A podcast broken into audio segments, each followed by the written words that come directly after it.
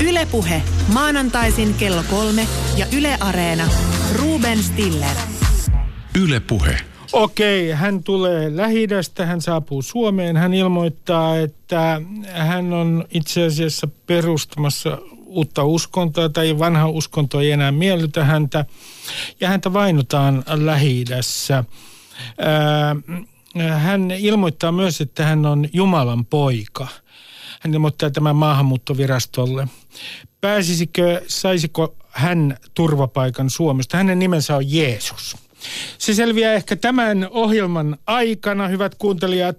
Me kysymme, mistä erottaa aidosti kristityksi kääntyneen turvapaikanhakijan ja epäaidon käännäisen. Ja täällä ovat äh, maahanmuuttoviraston uskontoasioista vastaava henkilö Anu Karppi. Tervetuloa. Kiitos. Täällä on Mariana Toiviainen, joka on pappi Helsingistä. E, esitellään vaikka näin.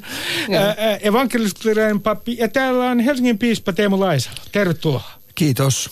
Aloitetaan Anusta, että mistä te nyt, ja pyydän, että kerrot tämän minulle konkreettisesti, mistä erotat sellaisen kristityksi kääntyneen turvapaikanhakijan, ää, ää, joka on äh, uskoltaan epäaidosti kristitty aidosta kristitystä? No, tähän ei ole mitään yhtä kaavaa tietenkään, että jokainen, jokainen puhutellaan ja, ja siellä puhuttelussa tutkitaan, että miten, miten hän kertoo siitä uskosta ja se on maahanmuuttoviraston velvollisuus on joka kerta, kerta ikään kuin tutkia tämä asia, josta nousee turvapaikan haun perusteeksi. Eli, eli hakija itse kertoo maahanmuuttovirastolle, miksi hän on kääntynyt kääntynyt tiettyyn uskoon ja luopunut edellisestä. No, mutta kun on esimerkiksi kirkko- ja kaupunkilehdissä ollut esimerkki, että turvapaikanhakijalta kysytään, mitä eroa on muistaakseni Matteuksen ja Markuksen evankeliumissa ehtoollisen asettamisen suhteen niin suomalaisista noin veikkasi 98 prosenttia ei osaa vastata tähän kysymykseen. Vieläkö te kysytte tällaisia knoppikysymyksiä? Tota, tämä on semmoinen kysymys, mikä nousee aina esiin ja, ja tähän liittyy varmasti paljon väärinkäsityksiä. Eli siis tällaisia kysymyksiä ei turvapaikkapuhuttelussa esitetä, ellei hakija itse ole tuonut asiaa jollain tavalla esiin ja, ja tämä tuodaan esiin jatkokysymyksenä. Eli turvapaikkapuhuttelussa hakija autetaan itse kertomaan siitä uskosta ja sitten lisäkysymyksillä ikään kuin syvennetään. Eli jos hakija on itse kertonut, että hän on perehtynyt Matteuksen ja Markuksen evankeliumin eroihin, niin sitten ehkä kysytään, kysytään jatkokysymyksenä tällainen, että tät, joo. Mä, mä, mä kysyn Teemolta ja Mariannalta, että mitä mieltä te olette esimerkiksi siitä, että nyt ei oikein hyväksytä enää, eikä todellakaan hyväksytä, ja siitä on ihan korkeimman hovioikeuden päätös, pastorin tai papin lausuntoa turvapaikanhakijan kääntymisestä kristityksi ja todistusta siitä, että hän on uskossa, eikä hyväksytä myöskään pelkkää kastetta. Niin, mitä te sanotte tästä käytännöstä? Te, teidän sanaan ei enää uskota. Valtio ei usko teidän sananne. Mun näkökulma tuohon on se, että, että toivon, että uskon yhteisöjen ja kirkkojen oma itseymmärrys siitä, kuka on kristitty, niin että sitä voitaisiin kunnioittaa. Ja tästä myös Suomen ekumenen neuvosto on vahvasti samaa mieltä. Mutta ajattelen, että se syy, miksi, mikäli tällaista kuulemista täytyy tehdä, niin se perustuu siihen, että tässä oikeastaan tässäkin keskustelussa lähtökohta on aika ongelmallinen. Ajattelen, että se perustuu siihen, että kansainvälisen suojelun tarvetta ei määritä – se, että onko turvapaikanhakijan kääntymyksen aitous jotenkin todennettavissa, vaan sen määrittää se, että voiko hän kotimaassaan joutua ö, vainon kohteeksi vakaumuksensa vuoksi. Ja tämä on se asia, mihin resursseja täytyy käyttää. Ei siihen, että, että viranomainen niin mittaa tai yrittää testata ihmisen uskonnollisuutta. Se on mun mielestä mahdoton tehtävä. Teemu, Ville Niinistö sanoi, että tämä on suoranainen irvikuva, että virasto testaa ihmisten kristityksi kääntymisen aitoutta, heidän uskonsa aitoutta. Onko se irvikuva? No kyllä mä ajattelen, että ma- maahanmuuttoviraston väki on aika epäkiitollisessa tehtävässä. Ja, ja he, hehän toimivat tietenkin sen mukaisesti, miten, miten poliittinen ikään kuin päätöksenteko ensiksi, ensiksi on, on, on säätänyt. säätänyt prosessin ja, ja, ja sitten ikään kuin siinä, siinä yrittävät toimia. Mun mielestä on aivan ilmeistä, että tämmöinen niin kuin uskonnollisen vakaumuksen jotenkin arviointi tai testaaminen on kyllä niin kuin, niin kuin hy, hy, hyvin, hyvin omituinen ja hankala, hankala kysymys. Se lähinnä oikeastaan liittyy siihen, että meillähän on siis itse asiassa kirkkojärjestyksessä tämmöinen äh, tuota ihanne pykälä, jossa sanotaan, että luottamushenkilön, siis kirkon luottamushenkilön pitää olla kristillisestä vakaumuksesta tunnettu.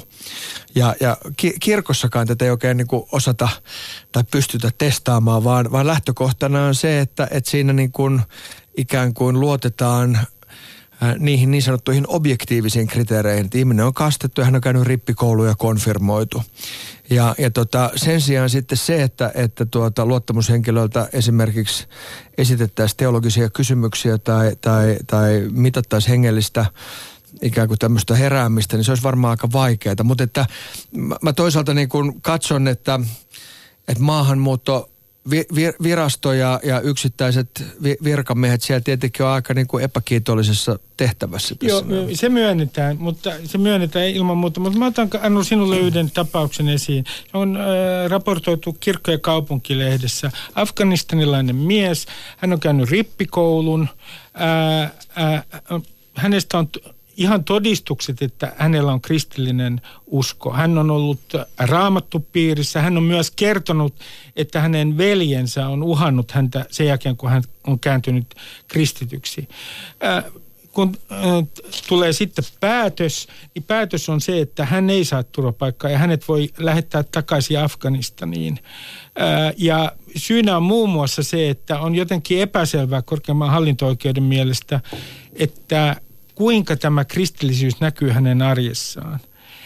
Niin mä kysyn nyt sulta, että mitä eroa, kun te teette näitä päätöksiä, niin nämä ihmiset hän joutuu joka tapauksessa, joka tapauksessa, kun he ovat kääntyneet, mahdollisesti vainon kohteeksi. Siis seuraus on joka tapauksessa ihan sama. Niin, niin minkä takia tämän uskon aitoutta täytyy sitten niin kuin mitata? No se on uskottavuusarviointi liittyy tähän turvapaikkaprosessiin, eli siinä arvioidaan, kuinka uskottava ja todellinen tämä peruste on, mihin hakija vedonnut, eli, eli tässä tapauksessa kääntyminen kristinuskoon.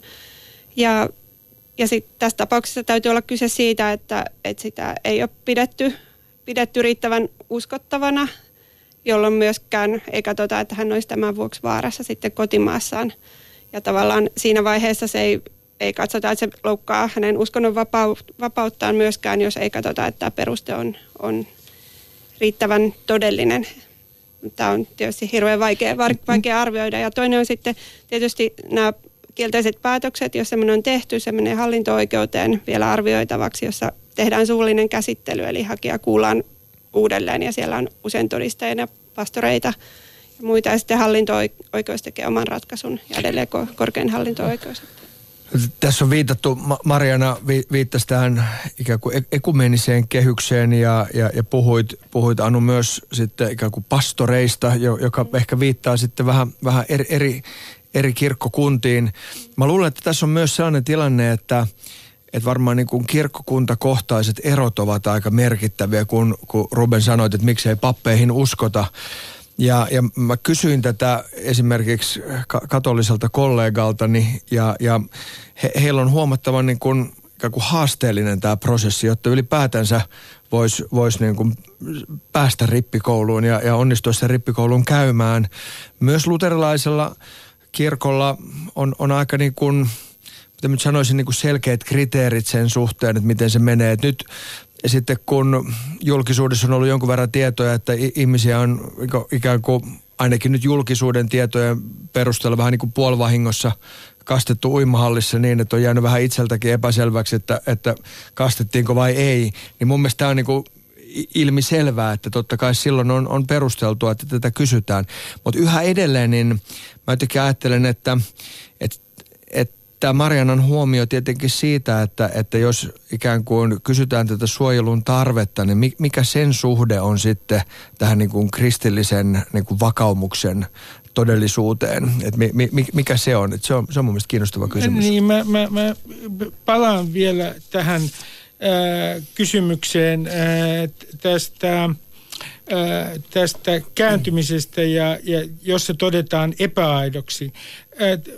Tirsa Forsell, joka on teillä maahanmuuttovirastossa yksikön päällikkö, niin hän on sanonut, että Afganistaniin emme palauta ketään, jonka vakaumus tai kääntyminen on aito.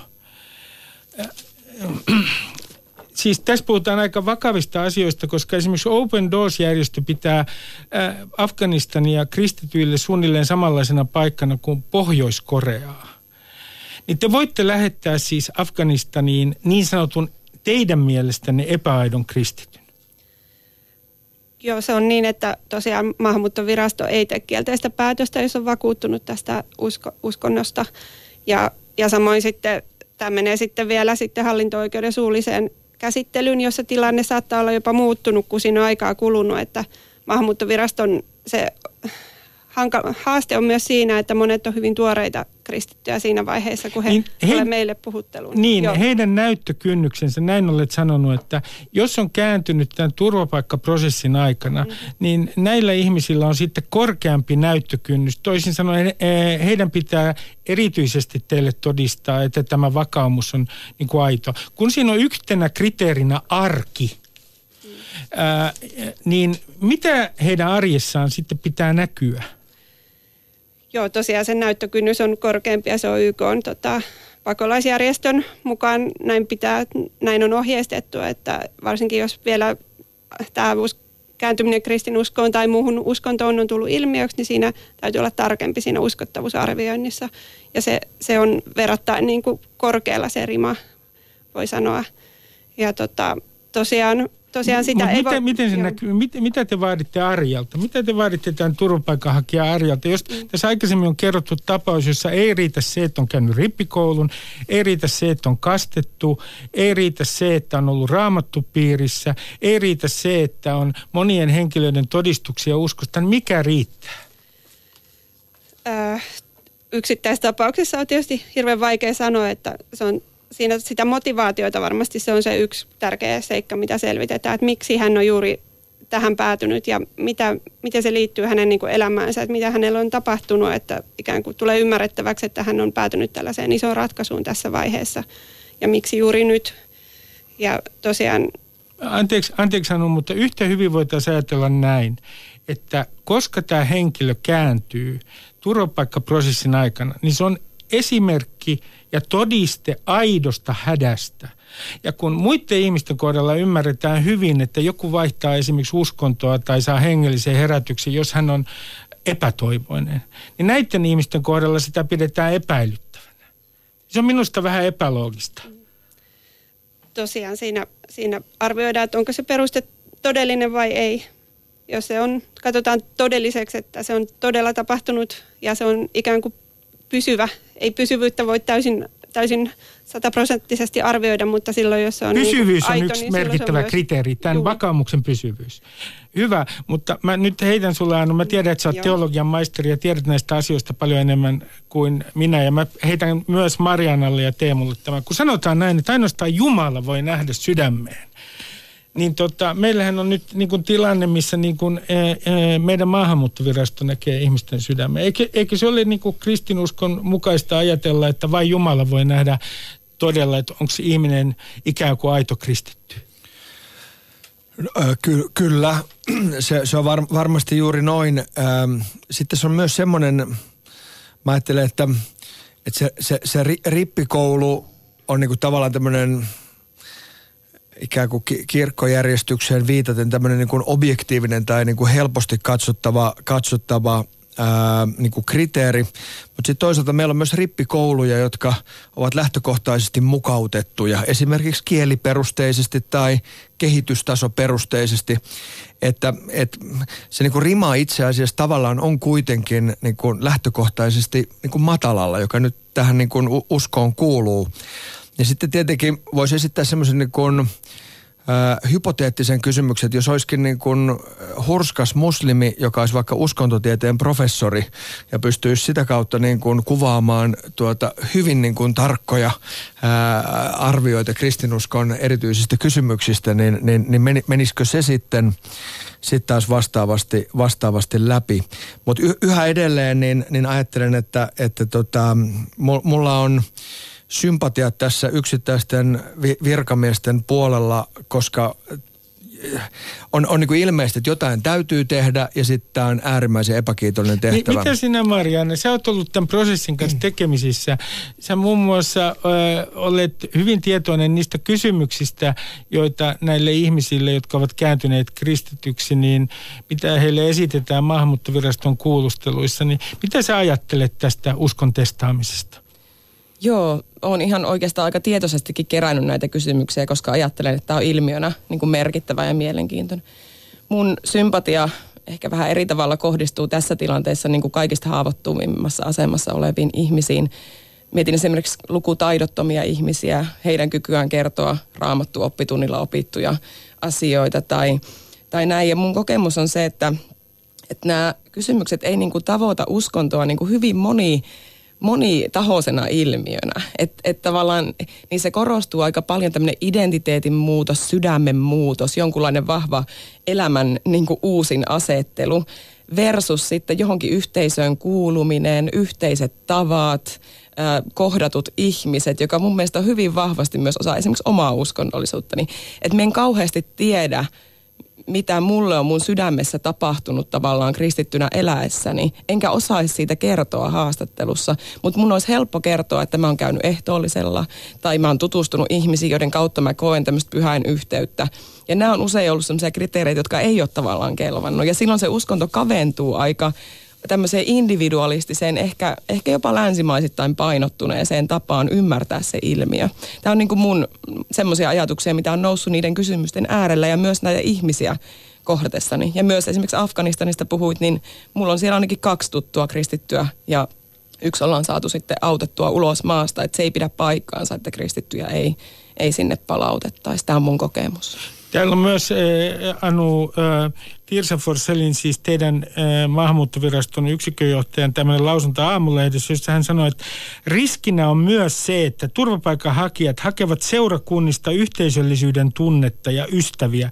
On vaikea arvioida, milloin kääntyminen on aitoa. Toisin sanoen, jos nämä turvapaikanhakijat hakee yhteisöllisyyttä äh, kristillisistä yhteisöstä, niin äh, sen jälkeen äh, se on tietenkin tietyllä tavalla hyvä, mutta sitten se on myös riski, että heidän aitoa uskoaan on vaikea erottaa siitä, että onko se vain yhteisöllisyyttä. Mun mielestä tämä kuulostaa ihan, mitä mä sanoisin, dadalta. Tekee he mitä tahansa, niin he on epäilyksen alaisia. Toisaalta mun mielestä vaikea verrata tavallaan esimerkiksi islamista luopuneen henkilön uskonprosessia verrattuna itseensä vaikka suomalaisena kristittynä kuka, kuka on ikään kuin kasvanut, kasvanut tähän eikä joutunut tekemään eikä tehnyt tällaista ratkaisua, että täysin vaihtaa uskontoa ja samalla, samalla ikään kuin irtisanoituu siitä omasta yhteisöstään. Eli, eli siinä, siinä tota, tavallaan me tehdään sitä uskottavuusarvioita myös siltä pohjalta, että henkilö, kuka on tällaisen ison ratkaisun tehnyt, mikä saattaa hänet jopa vaaraan kotimaassa, niin hänellä on, hän on käynyt yleensä jonkunlaisen ajatusprosessin läpi ja, ja punninnut näitä riskejä ja käynyt tietynlaista kamppailua, kamppailua siitä, että mikä on oikein ja mikä on, mikä on väärin. Ja sitten jos on niin kuin katsotaan, että se on ikään enemmänkin sitä yhteisössä olemista, niin toisaalta se yhteisössä oleminen voi olla myös aikaa ja paikkaa sidottua. Eli jos hän palaa kotimaansa, hän voisi mennä sitten ehkä toisenlaiseen Mutta mulla on myös teidän edustajan yksi lausunto tässä edessäni, jossa hän sanoi, että sit pitää vielä miettiä tämän kääntymisen jälkeen, jos se esimerkiksi osoittautuisi niin sanotusti epäaidoksi, että kuinka laajalti tiedetään tästä kääntymyksestä. Sekin on yksi. Te tutkitte myös sitä. Mm-hmm. Kuinka kuinka moni tietää, että henkilö on kääntynyt kristityksi.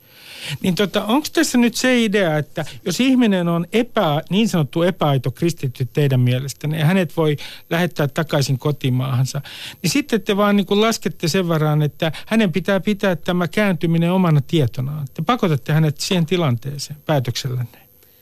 No siis jos katsotaan, että hänen kääntyminen on aito, niin silloin ei katsota, että hänen pitäisi pitää se salassa. Mutta sitten tietysti toinen kysymys on se, että jos ihmiset olettaa, että hän on, hän on kääntynyt, vaikka ei olisikaan. No siinä tilanteessa henkilö voi, voi todennäköisesti Mut myös hetkinen, he, hetkinen, mä ymmärrän, että teidän, te, teidän tehtävä on vaikea, varsinkin kun te olette ottaneet itsellenne tämän tehtävän, että mitä tämä on epäaitoa ja aitoa uskoa.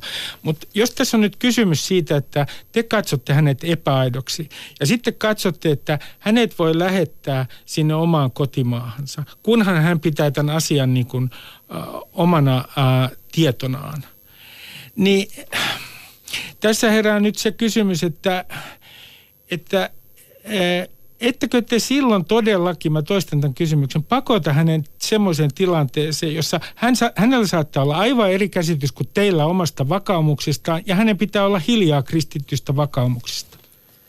Ja tämä ei ole se tilanne, mihin, minkä perusteella lähetetään. Tä, tä, eli, joo. Eli Anu, siinä... Anu, täällä on toinenkin, mm. Tirsa Forselin lausunto, jossa hän sanoi, että Iraniin voi lähettää matalan profiilin kristityitä. Mikä on matalan profiilin kristitty? No siinä se tarkoittaa Iranin kohdalla sitä, että hänellä, hän ei ole jollain tavalla muutenkin profiloitunut tai poliittisen mielenkiinnon kohteena jostain muustakin syystä ehkäpä. Tai sitten on korkean niin saarnaaja tai tällainen, ei ihan mikään rivi, rivijäsen. Ja tästä on nyt ihan viimeisinkin korkeimman hallinto-oikeuden päätös, että, että Iranissa pelkkä kristinuskon kääntyminen ei, ei ole semmoinen vainon peruste todennäköisesti. Eli si- siihen yleensä vaaditaan sitä, että viranomaiset on jostain muustakin syystä hänestä kiinnostunut. Mitä Teemo, matalan profiilin kristitty, mitä se sinulle tarkoittaa? Tuota niin, niin tulisi monta vitsiä mieleen, mutta jätän, jätän ne kaikki sanomatta. Ole hyvä tuota, vaan. Ei, kun jätän ne kaikki, kaikki sanomatta, niistä joutuisi vielä vastaamaan mahdollisesti. Kyllä, kyllä se tota, mun mielestä ku, kuvastaa tätä ikään kuin tilannetta, että, että tämä on niin kuin, ää, po, po, poliittisesti varmaan kuitenkin niin kuin syntynyt tilanne, jossa, jossa jo, joudutaan tiedä voiko mä sanoa älyttömiin tai hy, hyvin niin kuin omituisiin tilanteisiin. Ja silloin, silloin tätä ikään kuin myös pitäisi yrittää ratkaista kokonaisuutena. On eli, var... eli Teemo, mä tarkennan, että tässä sinun mielestäsi, kun ihmiset syyttävät tästä maahanmuuttovirastoa, niin heidän pitäisi tajuta se, että tämä on poliitikkojen linjaus loppujen lopuksi. Niin, niin mun, mun käsitykseni mukaan siis virkamiehet soveltavat aina sitä ikään kuin olemassa olevaa niin kuin lakia ja, ja säädöksiä ja toimivat, toimivat niiden mukaisesti. Toimivat tietenkin toivottavasti kohtuullisesti ja harkinnassa ja näin, mutta että, että kyllä, kyllä tässä on niin kuin huomattavan paljon isommasta asiasta kysymys. Ää, mun tekee mieli sanoa vielä toi niin kuin havainto, että mulla on itsellä kokemus siitä, kuinka – jotenkin kyynisesti suhtauduin yhteen Kallion kirkkoon tulleeseen lä- lähi, Lähi-idästä tulleeseen tuota mieheen, joka, joka niin kuin aloitti kysymällä, että onkohan täällä pappia. Se mun ensimmäinen ajatus oli aivan selvästi, että no että tässä on nyt varmasti jostain tämmöisestä kysymys ja mitä hän se nyt oikein haluaa. Monta vuotta siis tunnistin sen. Ja sitten sit mä jotenkin ehkä vastasin sitten jotenkin vähän niin kuin lyhykäisyydessään, kun hän esitti uskoon liittyviä kysymyksiä. Ja hän itse siinä kohdassa veti sitten henkilöpaperit taskusta ja sanoi, että et, ei, ei, kun mä oon ihan oikeasti kiinnostunut näistä kysymyksistä. Hänellä oli siis suomalaiset ikään kuin paperit olemassa. Mä muistan, kuinka mielettömän niin kuin hävettävältä ja kiusalliselta se, se, se tuntui. Ja, ja tuota, tämmöinen niin kuin aidon hädän on se sitten aitoa sielun hätää tai sitten aitoa ikään kuin, äh, niin kuin, noin niin kuin tämän maailman hengen hätää, että pysyykö hengissä, niin sitä tietenkin jokaisen kristityn täytyy niin kuin kuunnella ja sen, sen ohi ei voi kävellä.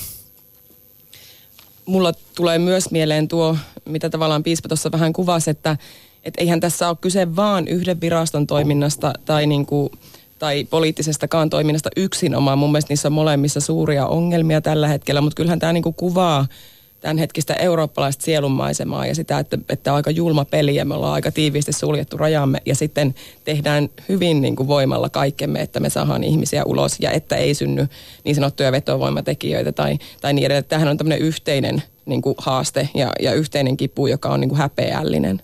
Täällä on siis, mä kerron kuuntelijoille, juuri äsken puhui Marianne Toiveinen, joka on pappi Helsingistä. Täällä on Anu Karppi maahanmuuttovirastosta, uskontoasioiden asiantuntija. Ja täällä on Teemu Laisalo, Helsingin piispa.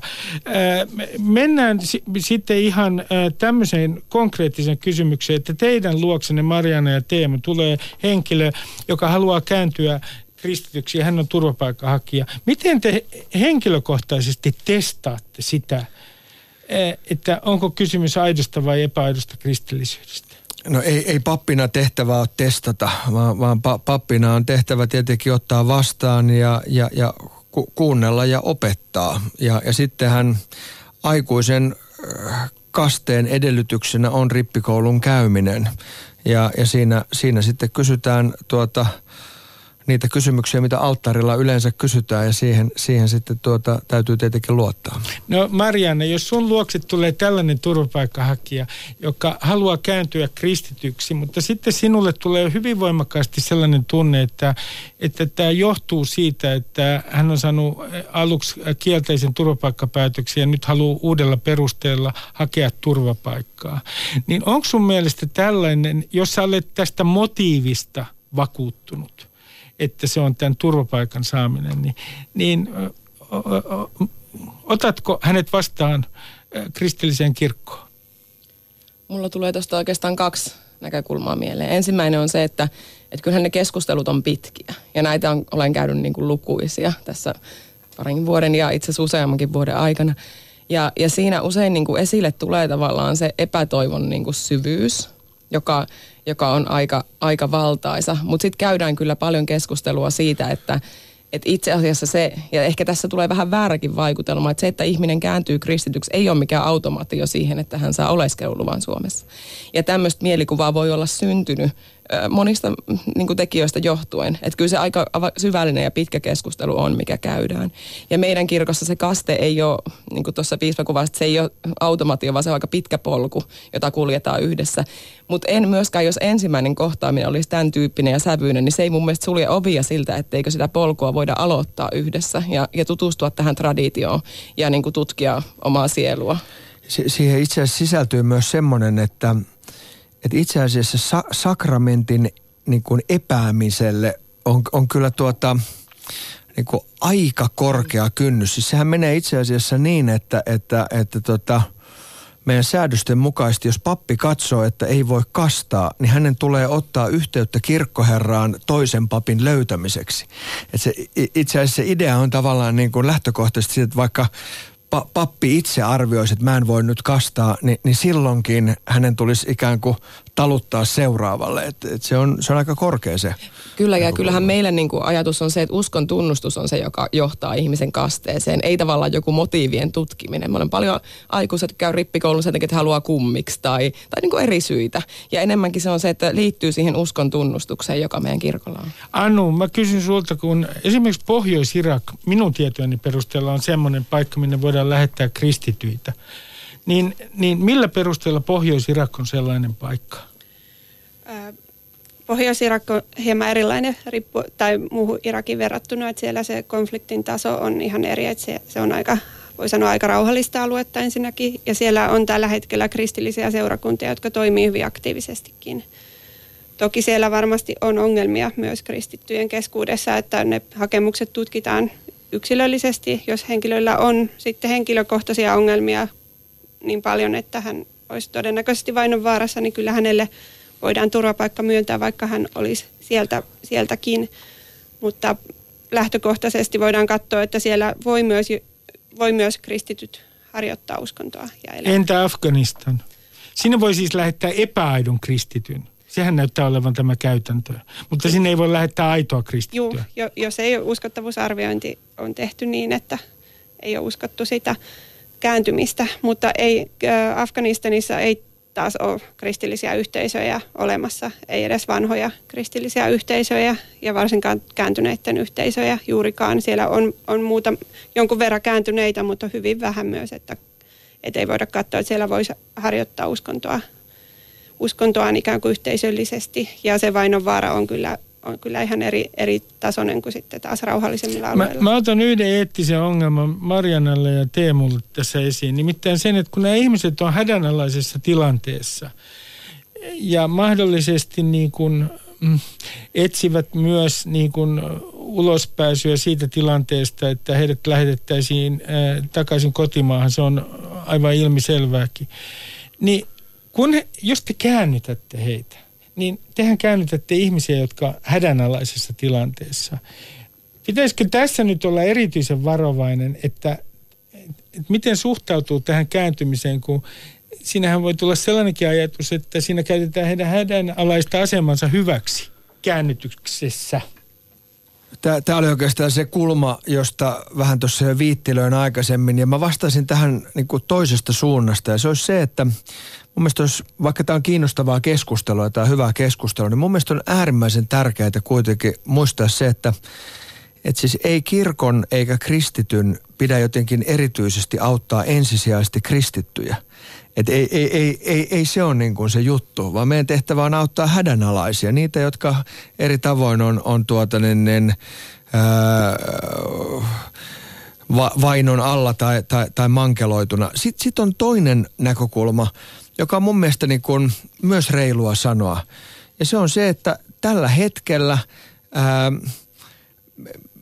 kun kristittynä eläminen monissa maissa on vaarallista ja vaikeaa. Ja, ja se on tavallaan mun mielestä myös niin kuin isompi kysymys kuin pelkästään nyt ikään kuin tähän pakolaisuuteen tai, tai tämmöiseen niin kuin turvapaikanhakija liittyvä kysymys, vaan, vaan se liittyy siihen, että, että mitä meidän pitäisi ajatella siitä, että niillä alueilla, joissa on ollut niin kuin vanhimpia kristillisiä yhteisöjä tai vanhimpia juutalaisia yhteisöjä, osoitan sinua, shalom, mm. niin, niin, niin, niin ikään kuin se, se tavallaan paikallinen niin kuin kulttuuri on sellainen, jossa, jossa, jossa tuota, juutalaisen tai kristittynä eläminen on vaikeaa. Tämä on myös Syyriaan esimerkiksi. Esimerkiksi Syyriaan tai Irakiin tai moniin muihin paikkoihin, missä on siis vanhimpia sekä äh, kristittyjä että juutalaisia. Tämä niin kuin aukeaa mun mielestä paljon isommaksi tämä kysymys.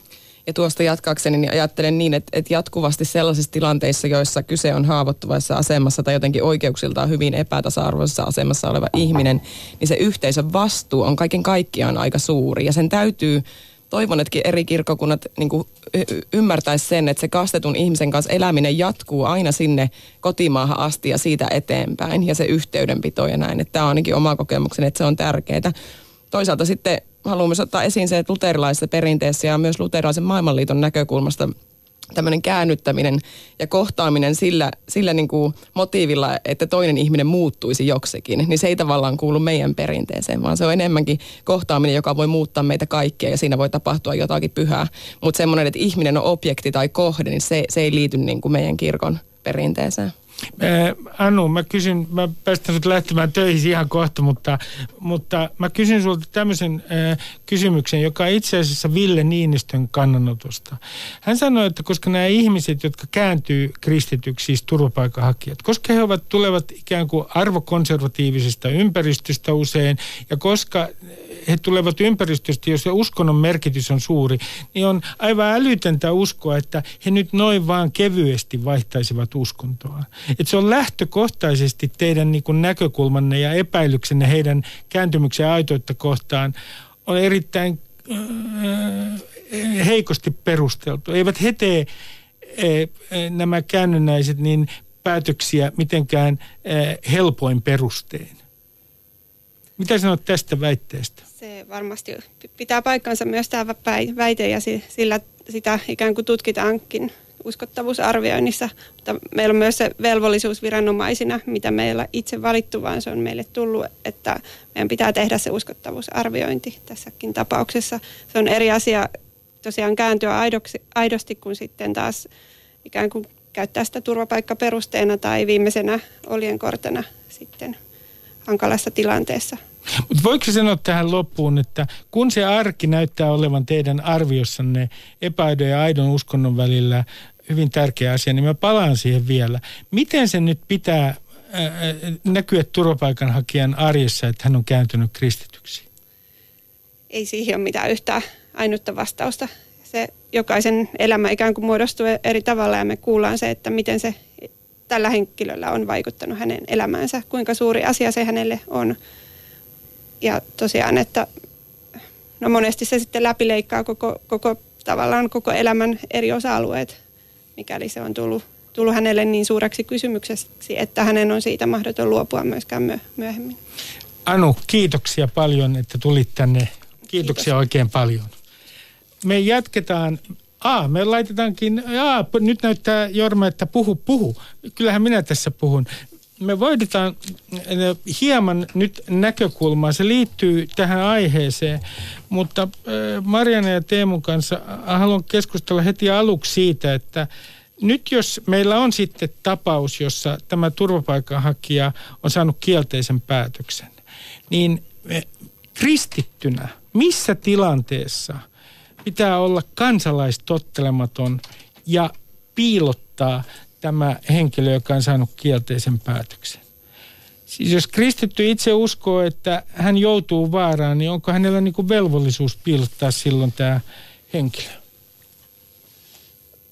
Katsotko? En katso sinua. Joo, en katso syyttävästi ei, Teemu. Ei, ei, kun mun mielestä, mun mielestä toi on niin kuin hirveän yksinkertainen. Siis Siis kristityn tehtävä lähtökohtaisesti on rakastaa muukalaista. Ja jos me puhutaan seurakunnan äh, tai tuota Jeesuksen seuraamisen näkökulmasta, niin, niin to, totta kai silloin jokainen, joka on niin kuin hä, hädänalainen, niin si, si, häntä pitää auttaa.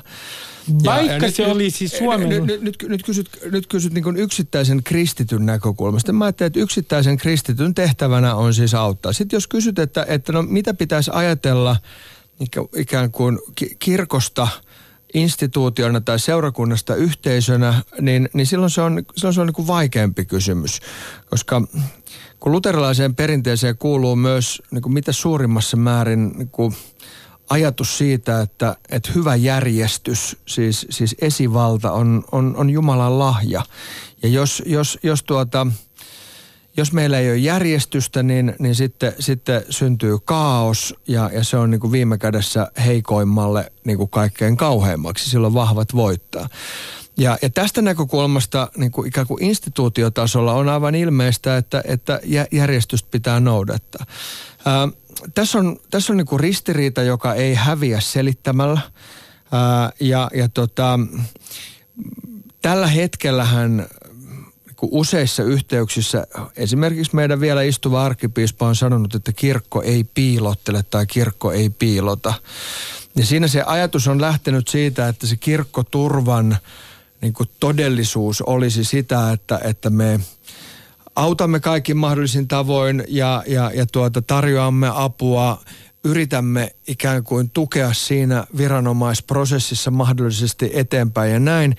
Ähm, tämä varmaan palautuu myös semmoiseen niin näkökulmaan, paitsi tähän niin kuin, ikään kuin, järjestyksen tai esivallan kunnioittamisen näkökulmaan, myös siihen ajatukseen, että, että sitten jos, jos kävisi niin, että meillä, meillä sitten seurakunnat esimerkiksi systemaattisesti rupeaisivat piilottamaan, niin kyllähän sitten seuraisi myös vääjäämättä se, että silloin poliisi kävisi hetken kuluttua etsimässä sakasteista tai, tai seurakuntasaleista saleista väkeä. Ja varmaan on se myös, myös tilanne, jota ei toivota. Sanon vielä sen, että nythän meillä on toisaalta ensimmäisiä tilanteita, mistä tämmöistä niin sanottua kirkkoturvaa, joka siis ei ole juridinen, vaan tämmöinen pitkä ekumeeninen käytäntö, niin sitä on testattu juridisesti. Ja sitten se on vähän niin kuin kaatunut. Ja, ja siitä seuraa tietenkin aika tämmöinen niin hankala motiivikonflikti, että, että tota, jos tarkoitus olisi niin kuin tukea ja tarkoitus on nimenomaisesti tukea ja, ja tukea viranomais ikään kuin prosessin niin kuin kautta, mutta siitä seuraa se, että ihmisiä, joista ikään kuin ollaan hyvin varmoja, että heitä ei pitäisi palauttaa, niin he päätyykin palautettavaksi no, nopealla ratkaisulla. Ja tämä on varmaan semmoinen, mistä kirkon sisällä tullaan käymään aika kovaa keskustelua. Mi- mitä Marianne sinä sanot? Nimittäin Paavallin seurakunnassa on ö, ö, tuore tapaus nimenomaan tästä kirkkoturvasta, jossa on syntynyt tietynlainen ristiriita viranomaisten ja kirkon välillä, joka muistaakseni Irakista ää, painottaa ihmistä, suojelee, hän on saanut kielteisen turvapaikkapäätöksen ja tässä on tiettyä kitkaa. Missä tilanteessa sinä piilottaisit kielteisen päätöksen saaneen turvapaikkahakijan? Tämä on sellainen kysymys, jossa mun oma niin kuin sisäinen maailma on muuttunut aika paljon 2015 lähtien. Tämä kirkon yhteistyö niin kuin viranomaisten kanssa, niin se on ollut sellainen, jota on rakennettu ja joka on ollut vahvaa ja, ja sen varaan tämmöistä kirkkoturvaa on niin kuin rakennettu. Että yhteistyö ja tämmöinen avoimuus toimii ja nyt valitettavasti monet kokemukset, ei vaan tämä Paavali, vaan myös muualta Suomesta, myös afganistanilaisten kanssa, on osoittanut, että esimerkiksi poliisi ei enää ylläpidäkään tätä molemminpuolista avointa suhdetta. Jopa niin kuin valheiden... Mitä tarkoitat? Ö, sitä, että, että ollaan käyty jonkunlainen keskustelu esimerkiksi kirkoedustajien kanssa siitä, miten prosessi etenee. Ja sitten tilanne onkin ollut se, että ihmisiä on haettu kirkon omistamista tiloista esimerkiksi pois ja palautettu kotimaahan.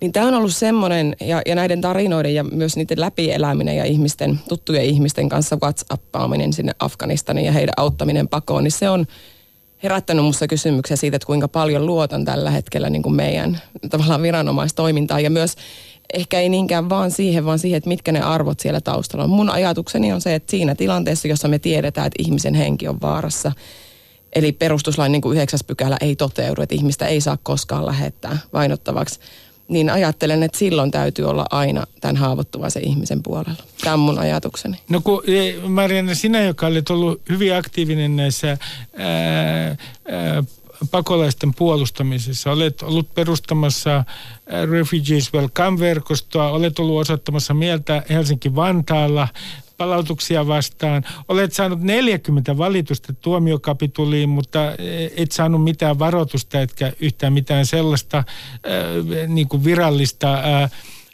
tuomiota äh, valituksista huolimatta.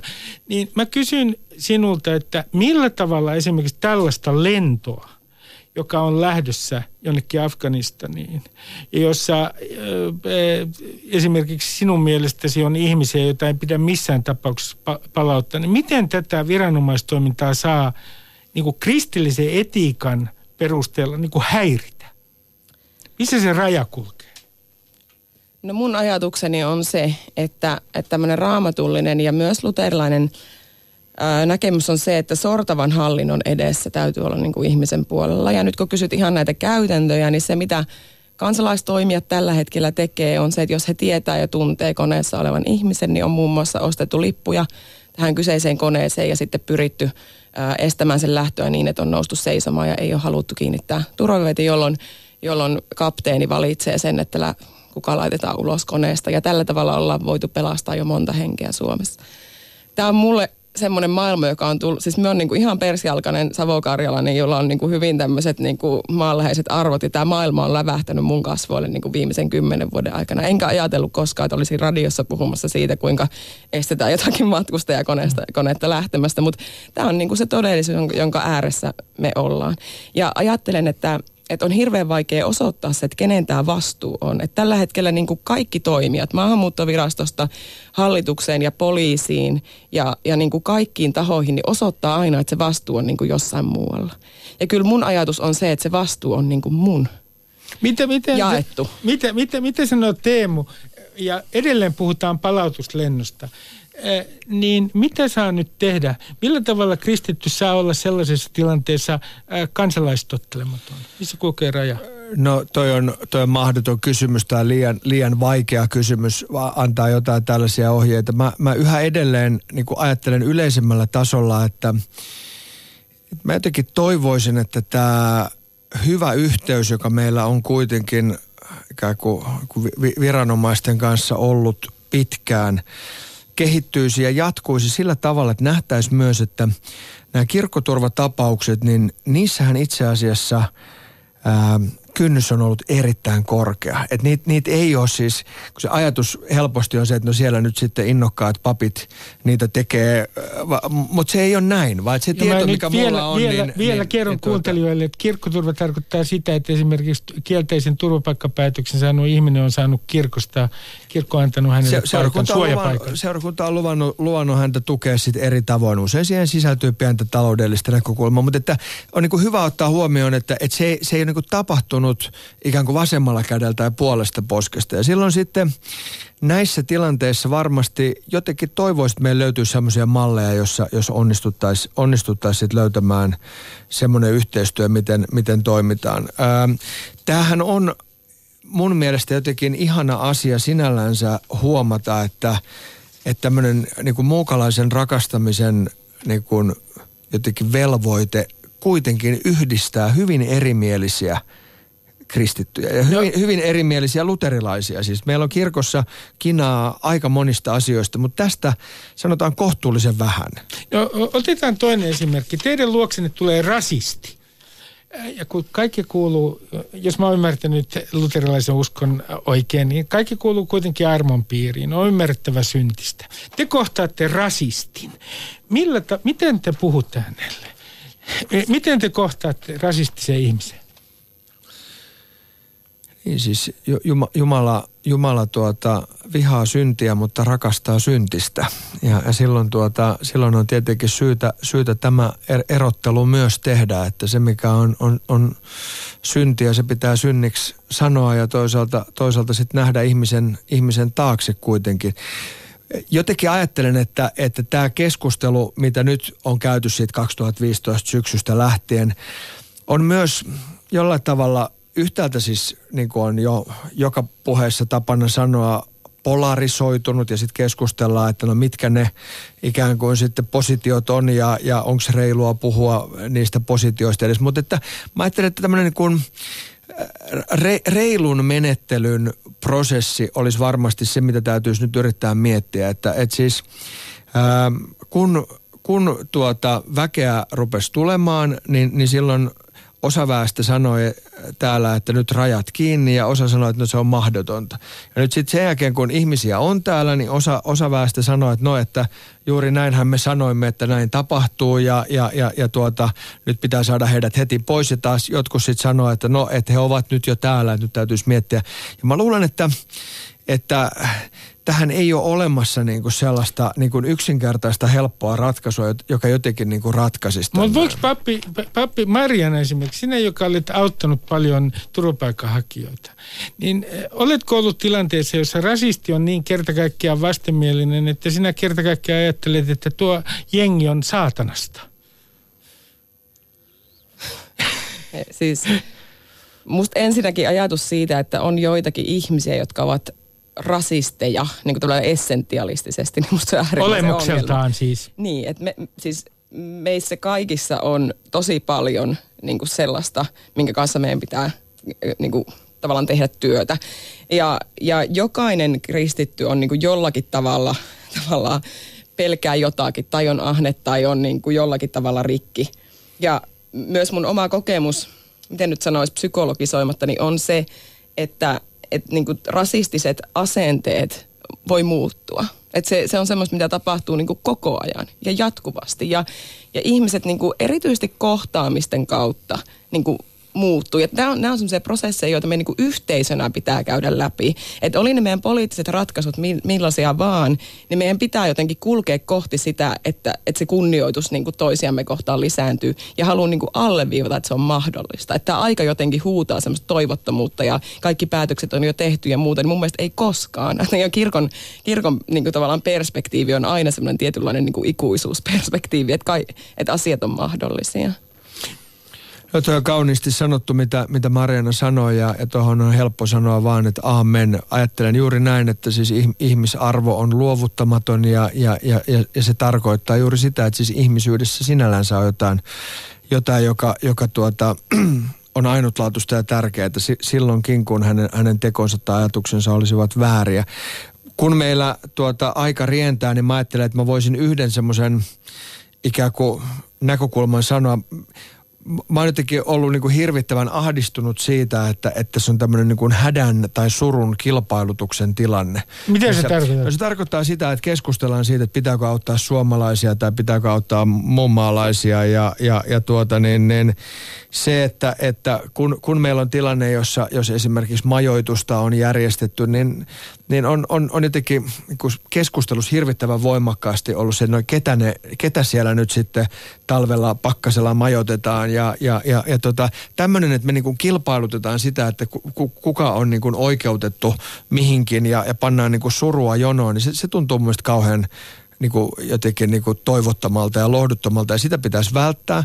No tällä johdannolla esitän kuitenkin näkökulman, että et mun mielestä yksi asia, joka nyt olisi ehkä syytä kuitenkin ratkaista akuutisti, ja tästä on jonkun verran kirjoitettu, e, erinäiset asiantuntijat kirjoittanut, on, on siis tämä nyt täällä olevien lapsien kautta lapsiperheiden niin kuin tilanne. Ää, siis, siis turvapaikanhakijoina tulevien tai pakola, pakolaisten, pakolaisten.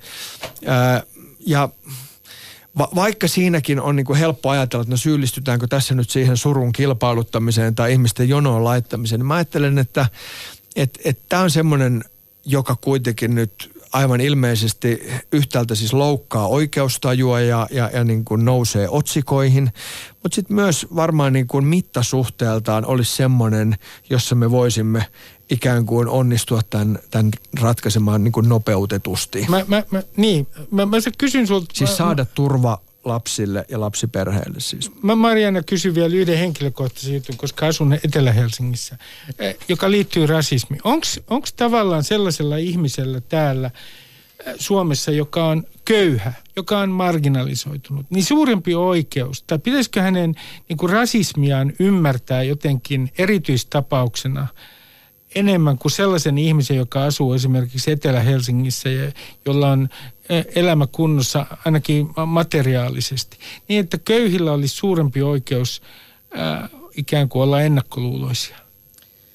Oh, onpa, onpa tärkeä ja jotenkin vaikea ihmiskuvaan liittyvä kysymys. Me luin just jonkun, oliko se Jeilissä tehty tutkimus, jossa tota, niin, puhuttiin niin kuin turvallisuuden tunteesta ja, ja sen suhteesta konservatiivisiin arvoihin tai, tai sitten niin kuin ennakkoluuloihin. Ja jotenkin me ajattelin, että se ei välttämättä ole sosioekonominen kysymys, vaan se on jotenkin ihmisen kokemuksiin liittyvä. Että perusturva luo jotakin sellaista, joka luo mulle mahdollisuuksia suoda – niin kuin jotain muille. Ja, ja, siinä, ja jos itsellä on vähän, oli se sitten mitä ikinä vähän, niin se kääntää helposti niin kuin sisäänpäin tarttumaan tavallaan siihen vähän, mitä itsellä on ja pitämään siitä kiinni. Mutta siinä mielessä ajattelen, että on niin kuin siinä vaiheessa, kun oma, niin kuin, oma osa elämässä on sellainen, että on jotenkin jäänyt vaille tai, tai vähäinen, niin se ei ole ehkä niin kuin suurempi oikeus, mutta siinä on jotakin ymmärrettävää. Ja samalla haluan kyllä korostaa, että on vähän näköharha ja semmoinen argumentaatiovirhe, että, että jotenkin tämmöinen vähäosaisempi niin kuin kansanosa olisi jollakin tavalla niin kuin ennakkoluuloisempi. Että meillä on hyvin paljon tällaista salonkikelpoista niin kuin jotenkin rasismia ja, ja tämmöistä hyvin tieteellisesti argumentoitua, että ei todellakaan niin kuin ole jotenkin sosioekonominen kysymys. Mä, mä kysyn tuota sinulta Teemu tällaisen jutun.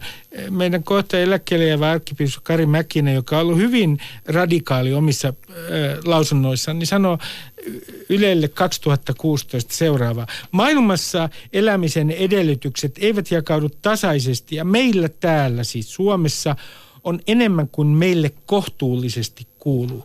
Toisin sanoen, pitäisikö suomalaiset olla kollektiivisesti jotenkin syyllisiä, että me olemme kuitenkin noin niin kuin globaalisessa katsannossa kaikki hyväosaisia ja meillä on sitä kautta velvollisuus. Me olemme velkaa irakilaisille ja afganistanilaisille. No my- myös Etelä-Helsingissä asuvana niin ajattelen, että tämä on niin kuin vaikeaa ikään kuin ruve- ru- ruveta niin kuin sa- sanomaan – siitä, että mihinkä kenelläkin on oikeus tai mi, mi, minkälaista syyllisyyttä itse kunkin pitäisi, pitäisi kantaa. On aivan ilmeistä, kun katsotaan numeroita, että, että kyllä niin kuin totta kai ää, epätasa-arvoisuus ja, ja, ja yhteisen hyvän jakaantuminen on, on, on, on niin kuin pahasti kallellaan ja me olemme siellä niin kuin kaikki suomalaiset saamapuolella. Mutta tällaisen ikään kuin voimallisesti lausunnon ääneen sanominen, niin si- siinä on se riski, että silloin semmoinen ihminen, joka nyt täällä elää Suomessa äh, oikeasti puutteessa, ja niitä, niitä ihmisiä on tietenkin myös paljon, niin, niin kuuntelee ja sanoo, että että että että, että tämä ampuu nyt täysin ohi, ja, ja, ja tämä ei ikään kuin, niin kuin äh, tuota, ole, ole reilu arvio minun, minun jokapäiväisestä elämästäni. Joo, on ihan samaa mieltä Teemun kanssa siitä, että, että tämmöiset niin epätasa-arvoisuuden muodot ja vaille jäämisen kokemukset, nehän on kauhean niin kuin kun puhutaan intersektionaalisia, eli tavallaan toisiaan leikkaavia ja risteäviä ja, mm. ja näin. Mutta sitten toinen näkökulma, mikä mulla tässä keskustelussa nyt tulee mieleen, on tavallaan tämä turvapaikanhakijoista maalautuva kuva, että he olisivat tämmöisiä ihmisiä, ketä me kauheasti autetaan. Ja mun täytyy kyllä sanoa, että mun oma kokemus on se, että kukaan Suomessa ei auta turvapaikanhakijoita enempää kuin heidän oma yhteisönsä tällä hetkellä. Se infra on niin hiottua, että jos joku perhe joutuu pihalle, niin sillä on tunnin päästä melkein paikka oman niin kuin, kansansa edustajien piirissä he on kävellyt läpi Euroopan. He on niin todella kovaa sakkia. Et me puhutaan jotenkin vähän sillä, että, että on niin nämä lapset ja turvapaikanhakijat ja voi voi.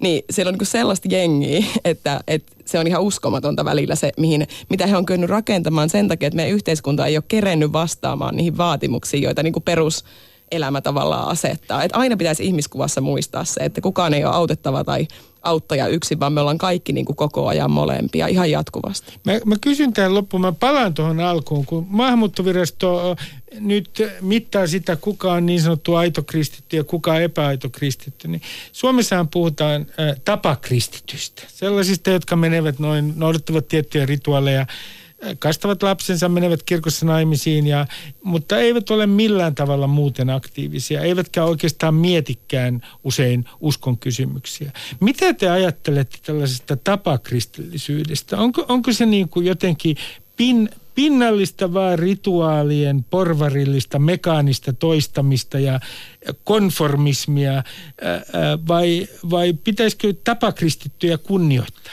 Me väitän, että, että suurin osa uskonnollisuudesta maailmassa on aika tapa uskonnollista. Että uskontoja on tavallaan toistotekoja, se on liturgia, se on yhteisöllistä, kulttuurisia elementtejä, joita ei voi niin kuin sormella osoittaa. Ja tämä palaa siihen, että ne haastattelun kysymykset on aika vaikeita, koska ainakin oma uskonnollisuuteni on hyvin vahvasti niin kuin tapojen kautta todeksi elettyä. Ja, ja, se, ja usko tapahtuu, usko on niin kuin hyvin elettyä, niin kuin tapojen kautta elettyä.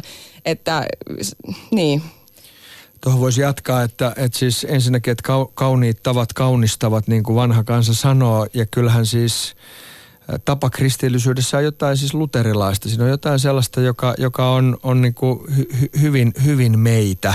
Ää, mä huomaan, että, että ihmisten tämmöisestä aidosta uskosta on, on, on huolissaan paitsi, paitsi tuota eri viranomaiset näissä usko, uskottavuusarvioinneissa myös siis kaksi kiinnostavaa ryhmää. Yhtäältä siis fundamentalisti kristityt ja toisaalta vapaa-ajattelijat. Ja, ja ne, ne on niitä, jotka niin sanoo, että ethän sinä nyt voi kirkkoon kuulua, kun sinä et edes oikein usko ja miksi sinä nyt sitä ja, ja, ja niin eteenpäin. Että tota, Ollaan tapakristittyjä. Nyt mä kysyn sulta Teemu viimeisen kysymyksen. Mä häviin aina äh, Tuomas Embuskelle, kun mä sanon näin, että uskontoihin pitää suhtautua varovaisemmin kuin muihin ideologioihin. Ja te, äh, Tuomas Embuski sanoi, että uskonnot on ihan samanlaisia ideologioita kuin muutkin äh, ideologiat, ja niitä pitää kritisoida ihan samalla tavalla. Anna mulle joku vihje tähän seuraavaan väittelyyn, jonka käyn Tuomas Embuskin kanssa. Sä, sä, sä voit aloittaa sen sanomalla, että Tuomas lue alaasteen uskonnon ja historian oppikirjat, niin sä huomaat, että uskonnolla on joku aivan erityinen merkitys meille. Eli sä tarkoitat sitä, että koska niissä puhutaan, niissä on niin paljon kysymys eh, suhteesta pyhään, niin pitäisi suhtautua erityisen varovaisesti. Ni, niillä on täysin käänteen tekevä merkitys ihmiskunnan kannalta. Minä kiitän teitä keskustelusta. Tämä on ollut eh, minun silmiäni avaavaa ja kerron kaikille kuuntelijoille, että voitte oikeastaan keskittyä miettimään, läpäisisikö Jeesus meidän maahanmuuttoviraston kriteerit. Mielen